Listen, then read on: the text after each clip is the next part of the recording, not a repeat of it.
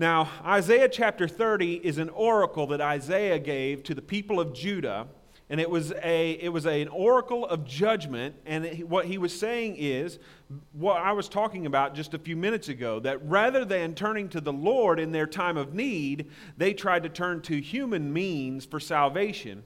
And he talks about the folly of that and what would have happened if they just would have done things the other way. So let's go ahead and we're going to read in Isaiah chapter 30, and we're going to start with verse 8.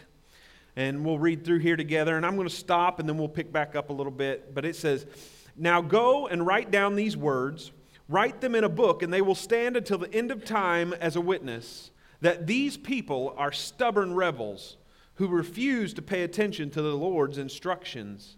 They tell the seers, Stop seeing visions, and they tell the prophets, Don't tell us what is right.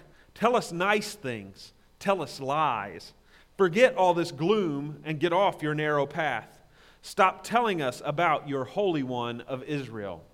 Now, I don't know about you, but just from that part right there, it sounds like they're cruising for a bruising, right? When we start saying, God, I don't care what you have to say, I don't want to hear it, you know, that, that is something we call willful, willful ignorance. And it wasn't just people in the Old Testament that do that. If we flip over to 2 Timothy chapter 4, and you guys don't have to flip over there because this is real quick and it's on the screens, but it says, For the time will come when people will not tolerate sound doctrine, but according to their own desires will multiply teachers for themselves because they have an itch to hear what they want to hear, and they will turn away from hearing the truth and will turn aside to myths.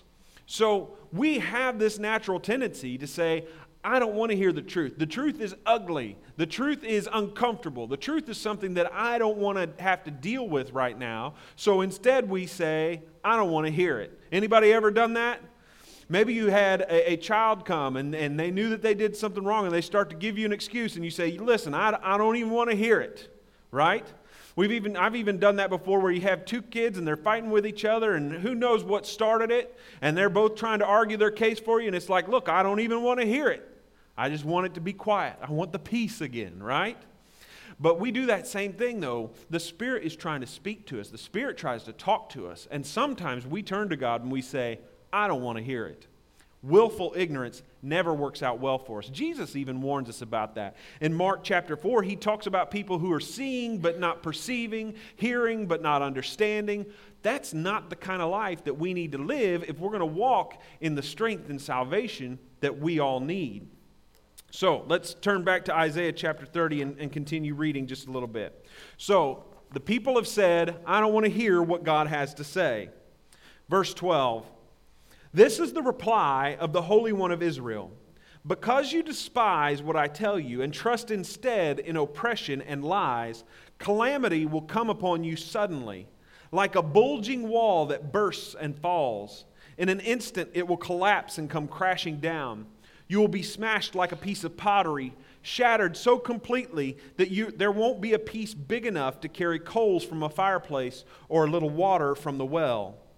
This is what the sovereign Lord, the Holy One of Israel, says Only in returning to me and resting in me will you be saved. In quietness and confidence will you be saved.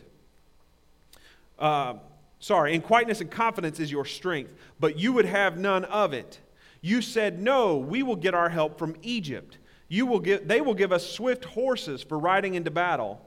But the only swiftness you are going to see is the swiftness of your enemies chasing you.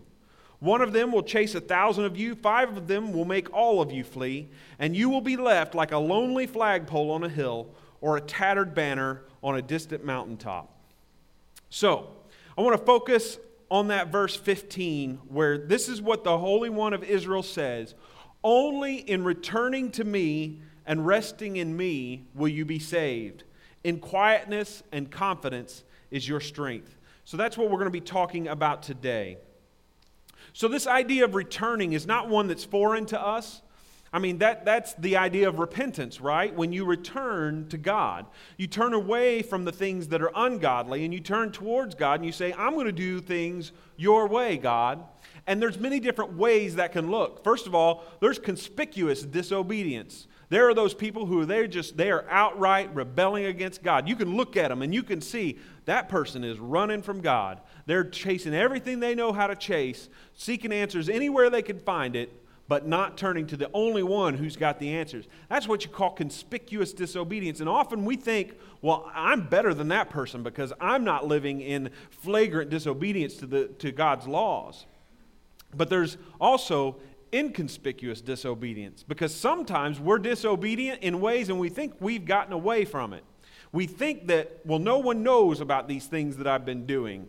And we have those secret sins sometimes that are in our life, you know, where we, instead of uh, taking our problems to the Lord, we try to self medicate with drugs or with alcohol. Instead of trying to repair relationships, we turn to fake relationships uh, online and, and, and that sort of thing. And so we think, well, these sort of sins, I know that they're wrong but at least everybody else doesn't know about them. So that would be an inconspicuous disobedience. But there's another form of disobedience as well, and that is simply drifting. We drift away from God. Now, listen, most of us, when we first got saved, we were very on fire for the Lord. When we feel that transformation, that freedom you know, you, you, you talk to people who have just been saved, and they'll talk to you about how the, the weight lifted and they're excited and they're, you know, things are changing in my life. Things are going to be better because now instead of trying to go my own way, I'm going to turn to the Lord and I'm going to follow Him. But what happens over time is we drift, and it's natural. We drift in every area of our life. We think we're going to be disciplined in many different ways. We think we're going to be disciplined in our diet or our finances. We think we're going to be disciplined with our work, with just our schedule. You know, we try to say, well, I'm going to get up at 5:30 every morning so I have time to read my coffee.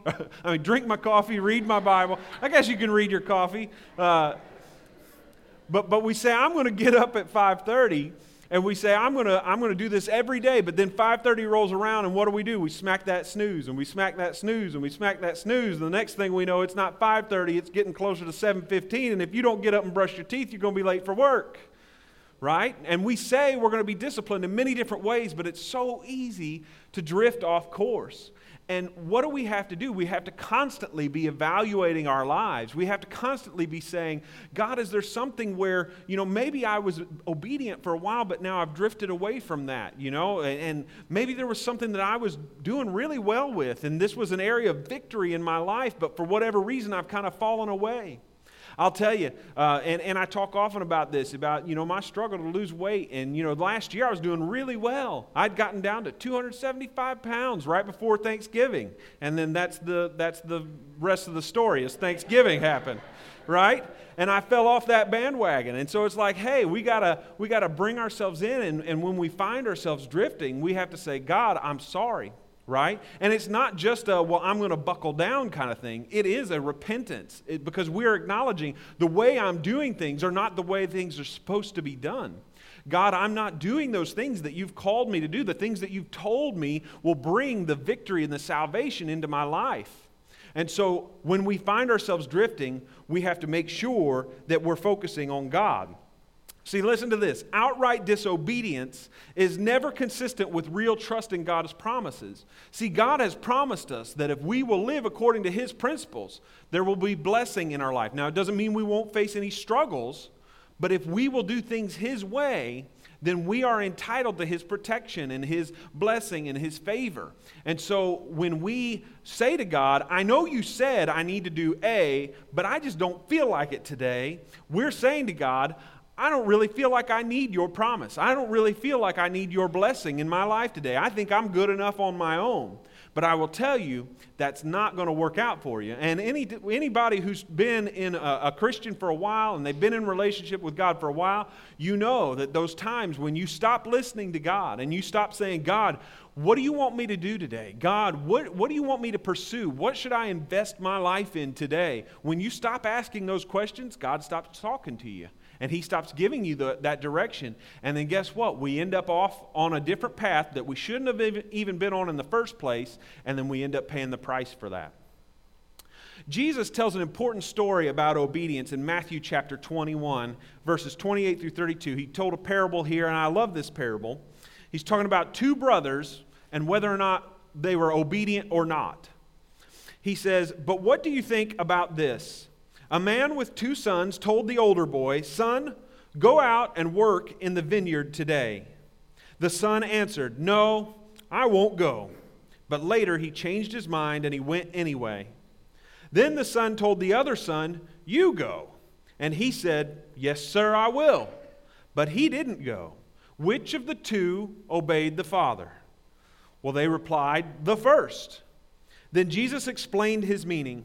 I tell you the truth corrupt tax collectors and prostitutes will get into the kingdom of God before you do. For John the Baptist came and showed you the right way to live, but you didn't believe him, while tax collectors and prostitutes did. And even when you saw this happening, you refused to believe him and repent of your sins.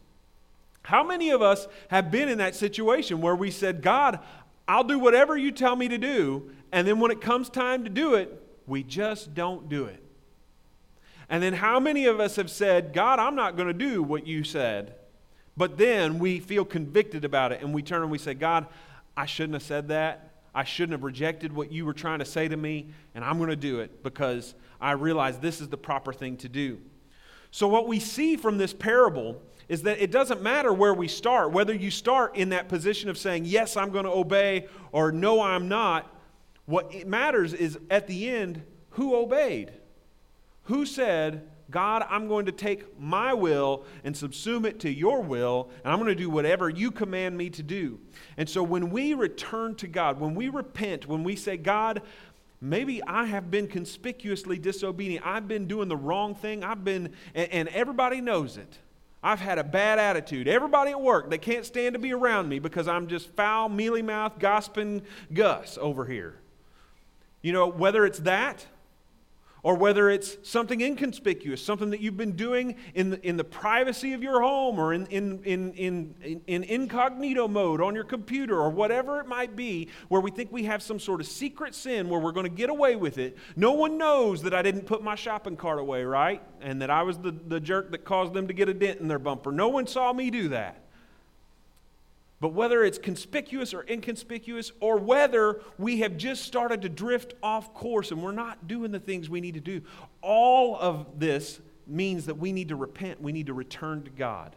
All right? And what does it say? Returning to God is going to be a source of our salvation. The next thing that it says we need to do is it says we need to rest. It says in, in, in returning and in rest is your salvation and you say, Rest, that's easy. I can sleep all day long. I can take three naps, right? I can sleep until 10 o'clock and then, you know, have a little breakfast and, and go back for a little more, right? I can rest. But the, the reality of it is, most of us don't live that kind of lifestyle. Most of us live harried, frenzied, flurried. We're running from this to that. We're constantly reacting instead of responding. We're, we're, we're having our days thrown off course because something that we hadn't planned for and there was no margin on our day, right? We, we planned everything eh, down to the minute as to what we were going to do. And the first time that something throws a, a wrench in those works, the whole day blows up because we haven't built in any rest, any margin. And there's reasons for that. Some of us, we don't want to be restful. We want to be distracted. Think about it.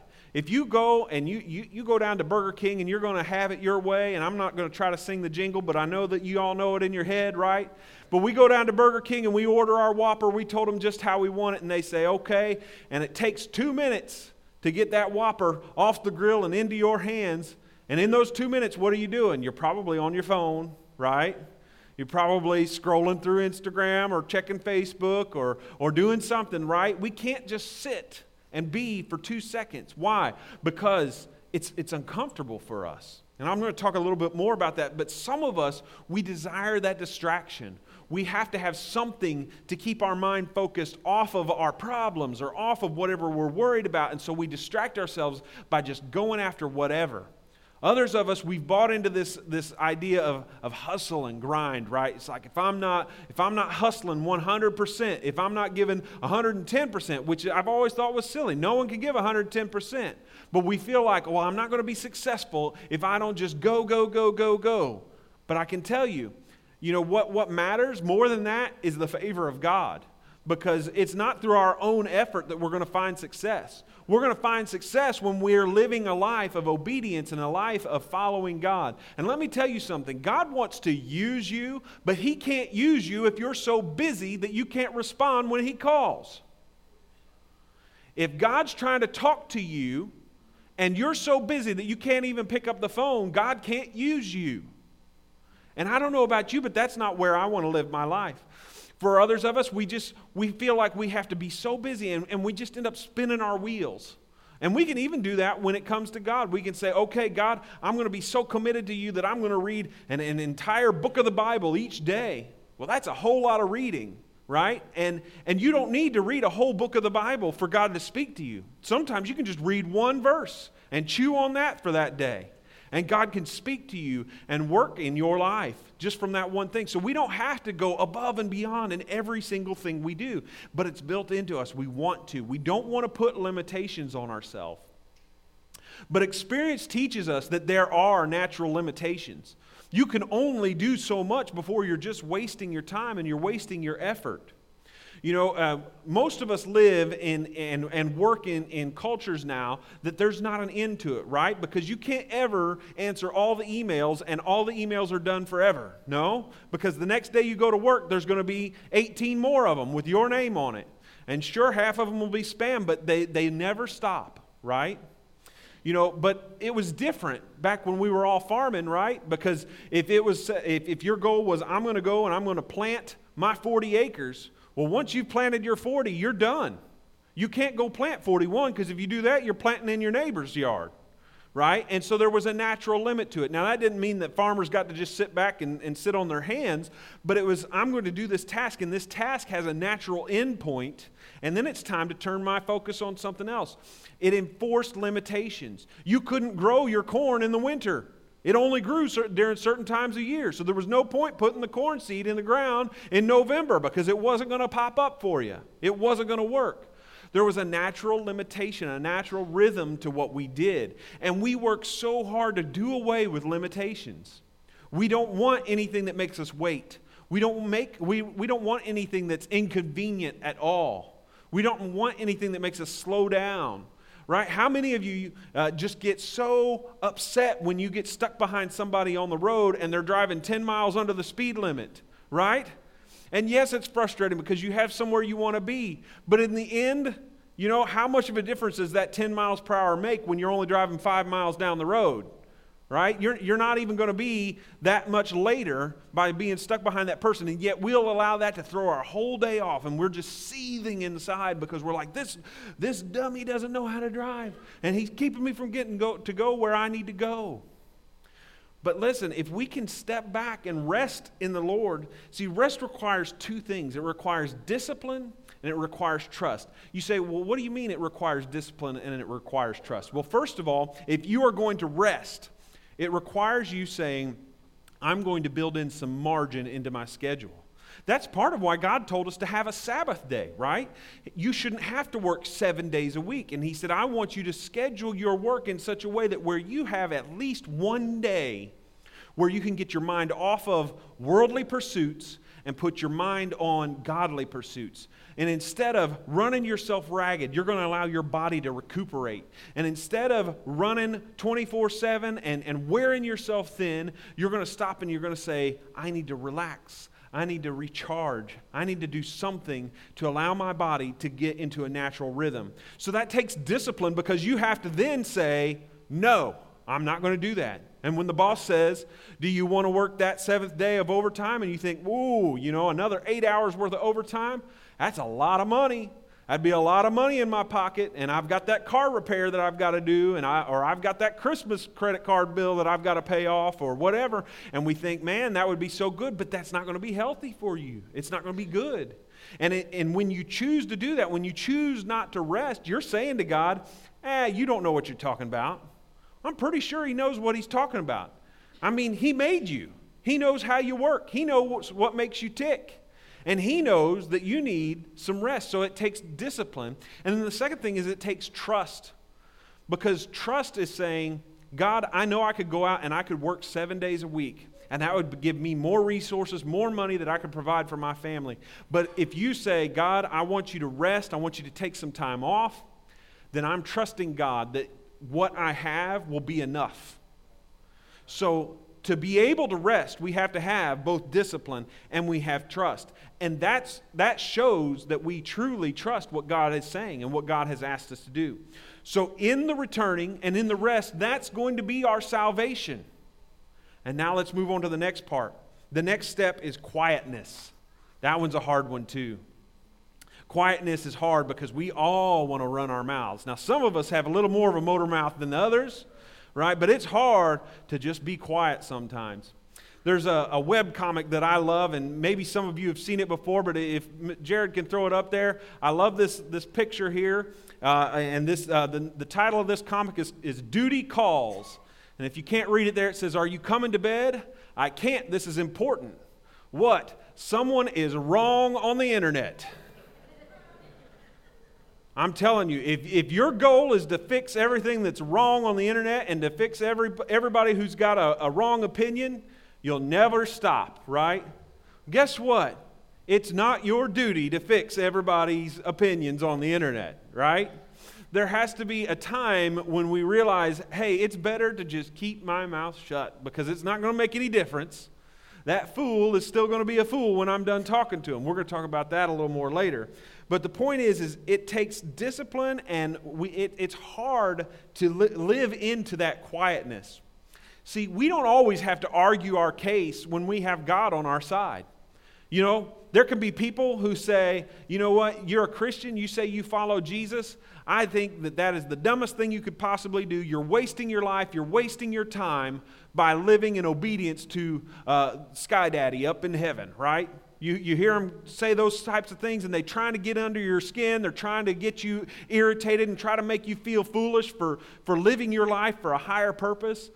And guess what? Sometimes you don't even have to argue with that person.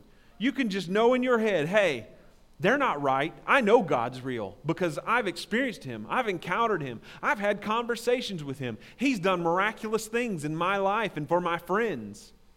And so we don't always have to argue our case because we have God on our side. How many times in Scripture does it say, don't worry about the battle because it doesn't matter how many soldiers you have, you've got the Lord on your side. There's no army that's big enough to overcome God. And so we can have that quietness, that peace because we understand that we're with God. But quietness is also unsettling for us because we're just not designed for it. Now, some of us are more introverted, some of us are more quiet, and we, we can have those internal thought processes, and, and we don't necessarily need things going on all the time. But there's some of us, if you don't have some noise going, uh, you know, or if you don't have something going at that time, we start to feel uncomfortable. In fact, this is a famous interrogation technique for, for police officers. A lot of times they'll throw you in a room and they'll leave you there for a long time, and there'll be nothing going on in that room. It's just blank walls. There's not a TV, there's not even a light beeping on the camera, right? They want it completely boring, they want it completely still. It makes you uncomfortable. And then when they come in to interrogate you, instead of peppering you with question after question after question after question, they'll ask you one question and then they'll just be quiet. And they'll let you try to make up your story. And they'll let you tell one lie. And then they don't respond. They just say, sit there and they don't, they, they don't say anything and you feel uncomfortable. And so then you feel like, well, I need to add another detail and I need to add this detail and add this detail. And eventually, before you know it, they let you hang yourself because you were so uncomfortable with that quietness. We don't like it. Sometimes it can be so quiet that it can cause us to panic. There were studies done of, of these um, young people, and they took these uh, young people that had been raised in the city, they'd been raised in the projects, and they were taking them out into the forest and they were doing these camping retreats because they said, you know, these people have lived in the city all their lives. They've never been out in nature. They've never been out among the trees and the birds and, and the wind and all of that. And so they would take them out into this new environment and they'd say, this is going to be an awesome experience for them. And these children would freak out because they couldn't handle how quiet it was. Where are the sirens? Where are the cars honking and beeping? Where is, is all the bustle and the noise? And when it got, it was so quiet out in nature. And if you know nature, it's not always quiet. You know, you might hear a little rustle in the leaves, you might hear some birds chirping or whatever, but in their minds, they became so panicked by this idea of, I don't know what's out there in the quiet, that they would just freak out. And so they had to do it a little differently. Instead of going all the way out into the forest, they would they started doing the camps like in a city park instead. That way it's like it would still have the city noises going. But that, uh, that quietness is uncomfortable for us. And yet, quietness helps us out. Proverbs talks a lot about that. It says, if you will just be quiet, if you will keep your mouth shut and watch and listen, it's going to do three things for you. Proverbs 10 19 says it'll help you avoid sin. Because the more you run your mouth, the more opportunity you have to say the wrong thing. Right? And so, uh, just by being quiet, we can avoid sin. Uh, uh, Proverbs 11 12 tells us that if we will be quiet, we will gain respect people will deem us wise if we will just keep our mouth shut. It talks about when a fool is trying to argue with you. Don't argue back with them because you've lowered yourself to their level. And so they used to think you were smart, they used to think you were wise, but then they see you getting into an argument with somebody that they know is completely wrong. And so now you've lowered yourself to that level. So Proverbs tells us that if we want to have respect and avoid sin, be deemed wise and intelligent, sometimes we just need to be quiet. And that goes, that, that's counterculture, or it's, it's counter to our thinking. We think, oh, well, you know, the smart people, they're going to have a lot to say because they have a lot of knowledge. But sometimes knowing when to say what you need to say is what we need to do. I was reading uh, this week, and uh, I, I, was, I knew I was going to be talking about quietness, and I found this one verse, and it just made me laugh out loud when I read it. Job is arguing back and forth with his friends, and if you know the story of Job, they're arguing about the nature of suffering and why some people experience bad things, even when they're good people, even when they're righteous people. And at one point, the, the they had been telling Job, You have to have done something wrong you have to have done something where you've received this as uh, th- these circumstances as a form of punishment. And, and I love this verse, uh, Job 13 5. He just turns to him and he says, and in this translation, he says, If only you would shut up and let that be your wisdom. because he said, You're just wrong and you're just running your mouth. You're just spouting nonsense. You need to be quiet. And if you would be quiet, that would be the wise thing to do in this situation. Quietness allows us to hear. Quietness allows God to speak. God can't speak when we're distracted. God can't speak when there's constant uh, stuff going into our ear. You know, uh, that's one thing as you get hearing loss. You know, as, as many people, as they get older, they'll get hearing loss. And one of the hardest places to, to hear is in a noisy environment, say in a restaurant where there's multiple conversations going on. And it's not that you can't hear the noise coming in, but it's that your brain is having trouble picking out what are the important things and what are the things I need to not listen to. And yet, we have to do that constantly because we've got noise coming in all the time. We've got people telling us what we need to do. We've got the news telling us what we need to do. And we need to learn how to tune out the things that aren't godly and tune into what God's saying. Um, you know, it, it's, it's just one of those things. Quietness allows us to hear. It allows us to hear God, and it also allows us to hear other people.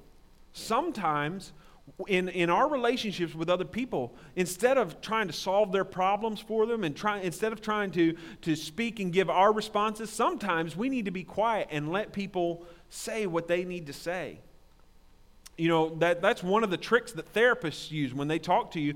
They don't want to give you advice because they realize that you're far more likely to follow through on something if you've come to this realization for yourself. If someone from outside of you says you need to do a b and c to fix your problems you might do it and you might not but if in talking and they all they do most of the time is they just sit and they'll listen and every now and then they'll ask a question to kind of help clarify your thoughts and lead you down a certain path. But they want you to come to the realization that, listen, it's because I did this that my life isn't working out. And so maybe I need to try a different tack the next time.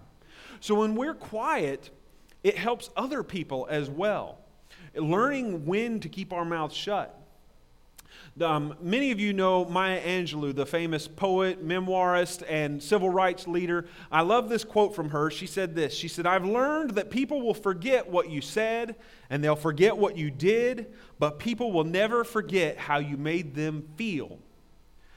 Is there a better feeling than knowing that I poured my heart out? I told somebody something that was bothering me and they heard me, they listened to me.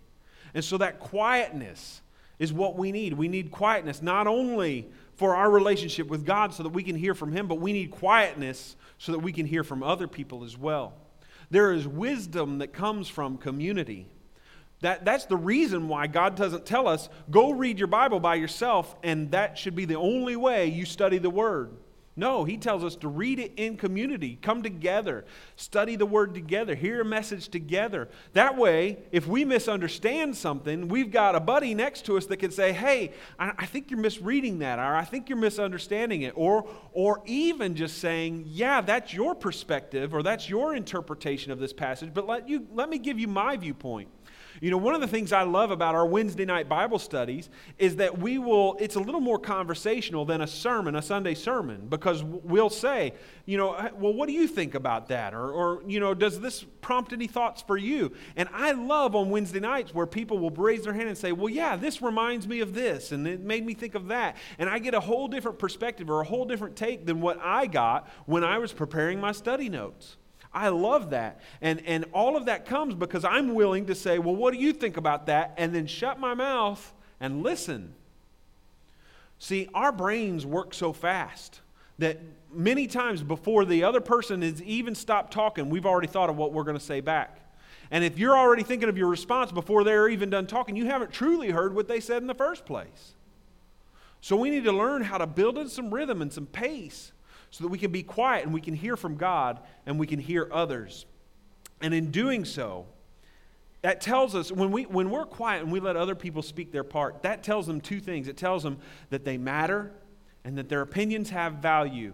And so many people today are going through this world in pain because they feel like I don't matter.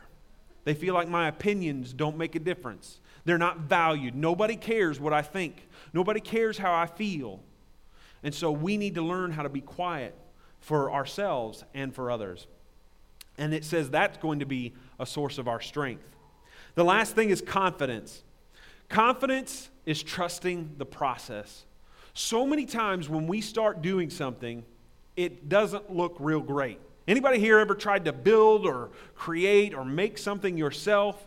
And when you're first starting, it's really rough, right? You, you're just getting started. You know, and, and as you continue to trust the process and you keep working through, that, that mess, that chaotic lump of stuff looks really bad at the beginning, but as we continue to work it and we continue to trust the process, it turns into something great. When I was in college at Lee University, they had this house that they had bought that was just right next to the, to the campus, and they turned it into the art house right? And in the art house, they had what used to be a bedroom, and it became the painter's studio, right? And so they'd have canvases set up. And in another room, it was the clay room, and so they had the, the, the pottery, uh, you know, the, the, the, spinning wheels and the kilns and all of that. And then uh, in another room, they had the, the sculpture room, and there were, I mean, even like welding machines where people could weld metal together. All of this in what had used to be some family's home, and they'd turned it into an art house. And I worked as a security guard, and part of my responsibilities at night was to go around and jiggle handles and make sure everything was locked up. Sometimes I'd find something unlocked and I'd have to go in. And I loved going in the art house, and you could see that art in progress. And sometimes it looked like a hot mess, right? You'd go in and you'd say, "What was this person thinking?" You know, I don't even I can't even tell what this blob is on this canvas, or I can't that lump of clay just looks like a mess. But you'd go back a couple days later and you'd see how they had continued that process. They'd continued working on it, and something beautiful came out of that. Confidence is saying, yeah, it might look ugly right now, but I'm trusting the process, and we have to learn how to do that with God. One of the things I love about my TV is when I turn it on, I figured out a way so that when I turn it on, it goes to the Bob Ross painting channel. So, it, it, but no matter what I'm watching on my TV, when I first hit that power button, before I pick out what I'm watching, Bob Ross is on there with his smooth little voice just talking, right? And everybody knows Bob Ross, right? And his famous quote We don't make mistakes, right? We just have what? Happy little accidents, right? And you know, if you talk to uh, an art critic, they'll tell you, you know, Bob Ross was no great artist, right? The, the, the, art he created isn't groundbreaking in any way. The techniques he used weren't, you know, they, they weren't mind blowing or anything. And yet, through his program, he gave a lot of people confidence to try to do something, try to create something that they never would have done on their own. He said, Here, let me just show you how to do this. We'll slap a little white on there, a little Van Dyke brown, right? A little cadmium yellow. And before you know it, you've got trees and bushes and, and barns, and all of them are your friends, and they all like you and they love you, and you can, you know, you can enjoy that beauty. And so, in, in allowing them to, or walking them through that process, he unlocked a lot of hidden talent in people. People who would have said, I can't paint, I'm not creative, I can't do this thing. He unlocked talent and he uh, uh, contributed to a lot of beauty being in the world. People who probably thought, well, I shouldn't even pursue art because I'm no good at it they probably said, Well, hey, now I can give it a shot. And so, what, what was the difference there? He told them, Listen, just trust the process. We're going to get through this. And even if we make a mistake along the way, it's okay. We'll incorporate it in and we can keep trying. Well, that's the difference. That, that's the way it is with our, our walk with Christ. Sometimes we make a mistake. Sometimes we make a misstep. Sometimes God calls us to do something and we don't do it. We don't answer that call. Or sometimes we, we do things and we think we're doing it the right way, but in our imperfection, we end up making, uh, you know, making a big mess out of things. And so, you know, but if we will just trust that process, God has a plan and He's getting us there, and we just have to be patient and wait for that to happen.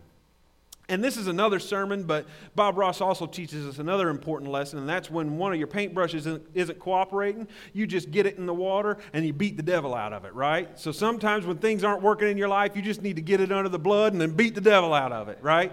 But again, that's a whole nother lesson or a whole nother sermon. But listen, confidence we know when someone's confident, right? You can just look and you can tell from their body language if they're confident or not. Because if they're hunched over and they're like this, you know, or they're doing this, right? We, we know that that person's not confident. But when someone walks in the room and they've got their shoulders squared, head held high, and they might feel as scared as anybody, but they're, t- they're communicating to you through their body, I'm not afraid. I'm going to be here. I'm going to show up. I'm going to be present. I'm going to do what I need to do. Confidence is the opposite of despair of fear and anxiety. And our enemy wants us to operate out of those emotions and instead of, uh, instead of confidence. Why does, he, why does the enemy want us to operate out of despair, fear, and anxiety? Because he can leverage that against us. He can, and other people, if you are responding out of fear and anxiety, they can leverage that for their own benefit. They can take advantage of you because you're afraid of something. You don't believe me on that? Look at the news. Look at the news. How many times on the news are they trying to make you afraid of something, right?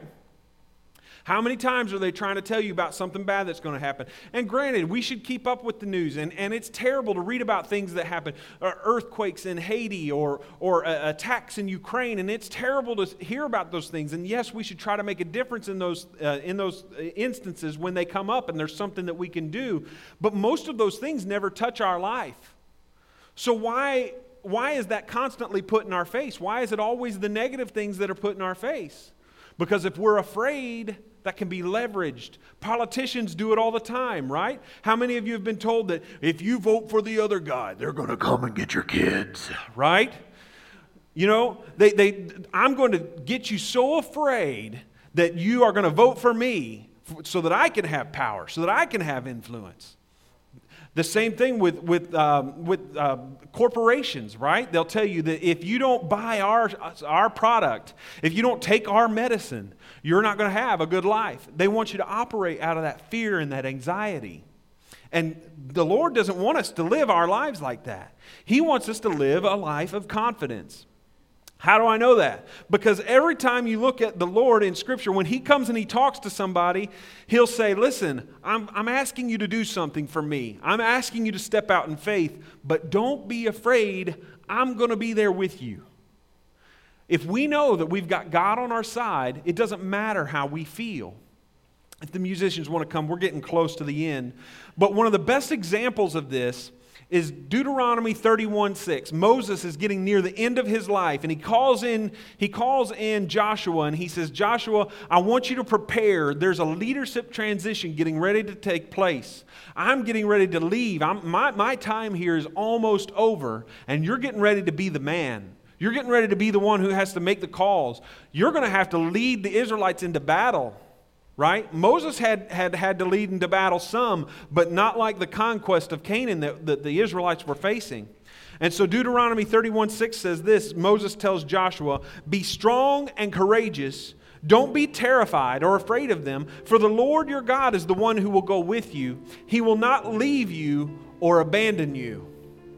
And so that was the message of Moses to Joshua. I'm getting ready to leave you, and I know you've always had me to help show the way but you're getting ready to be the dude. Don't be afraid. And then, even after Moses died, uh, God came and he spoke. It says that the Lord himself came and spoke to Joshua. And here's what he said in Joshua 1 9. He said, Haven't I commanded you? Be strong and courageous. Don't be afraid or discouraged, for the Lord your God is with you wherever you go. It's the same for us today. We have the Holy Spirit inside of us. So everywhere we go, every situation we face, we're not facing it alone. So we don't have to be afraid. We don't have to be anxious. We don't have to have despair. Because if we relied on ourselves and if we relied on our own resources and our own power, yeah, we would, we would be we, in our rights to be despair, to despair over those situations. Because we can't fix everything that's wrong with this world. But we serve a God who's bigger than any problem. And so, what will be our strength? Our strength is in our quietness and in our confidence. Let's go back to that Isaiah chapter 30, verses 13 and 14. And this is what God says to those who are rebelling. He says, This iniquity of yours will be like a crumbling gap, a bulge in a high wall whose collapse will come in an instant. Suddenly, its collapse will be like the shattering of a potter's jar, crushed to pieces, so that not even a fragment of pottery. And I'm reading the different translations. So, what's the next uh, verse here? It will be found among its shattered remains, no fragment large enough to take fire from a hearth or scoop water from a cistern. So, how many of you at some point in your life have felt a little blown out and bulging. And I'm not just talking about after the Thanksgiving dinner, right? Where we, we've, we've undone our belt and we're going to put on our comfy pants, our sweatpants, and we're just going to, you know, live in that gluttony for a few minutes. I'm not talking about that. But what is it? When you see a wall that is bulging and it's sagging, what's that going to tell you? That wall is about to come down. And there are times we feel like that in our lives. We feel like, ooh, I'm not as strong as I need to be. I feel this, there, there's a, a, place of weakness in my life. I feel like, you know, all it would take is, is one little misstep and everything's going to go, everything's going to blow, right? So sometimes we feel that. We feel blown out. We feel bulging. We feel on the, the edge of collapse. Sometimes we feel like our life and our dreams are like that pottery that it was talking about. It's been smashed. And even a broken pot can be used, but it says it's going to be smashed so small you can't even use it to scoop up some coals out of the fire. You can't even use it to scoop up a little water out of the cistern. It's going to be so completely destroyed that you feel like it's no use at all. And sometimes we feel like that about ourselves. God, I'm, I'm too beat up. I'm too hurt. I've had too much go wrong in my life. I've had too many things that didn't play out the way I'd planned or I'd hoped for them to do. And so, when that's the case, we need to look to God. Where is our salvation? Where is our strength going to come from? He says it comes in returning, in rest, in quietness, and in confidence. When you're in school, they often require you to write papers. And for some of you, you love it because it's like, man, I could talk all day. Pastor Matt, he's taken some classes at the seminary, and he would tell me that when he writes his papers, his problem is that he usually writes them about half too long. You know, if it's a 10 page paper, he'll write 15, he said, and then I'll have to edit it down. That's not me. When I'm writing a paper, I'm like, what's the minimum word count? And I'm going to get myself there, right? But when you're writing those papers, what do the teachers use to grade those papers? They have a rubric, they have a pattern that they say, okay, this is what a good paper looks like. Does this paper meet those objectives?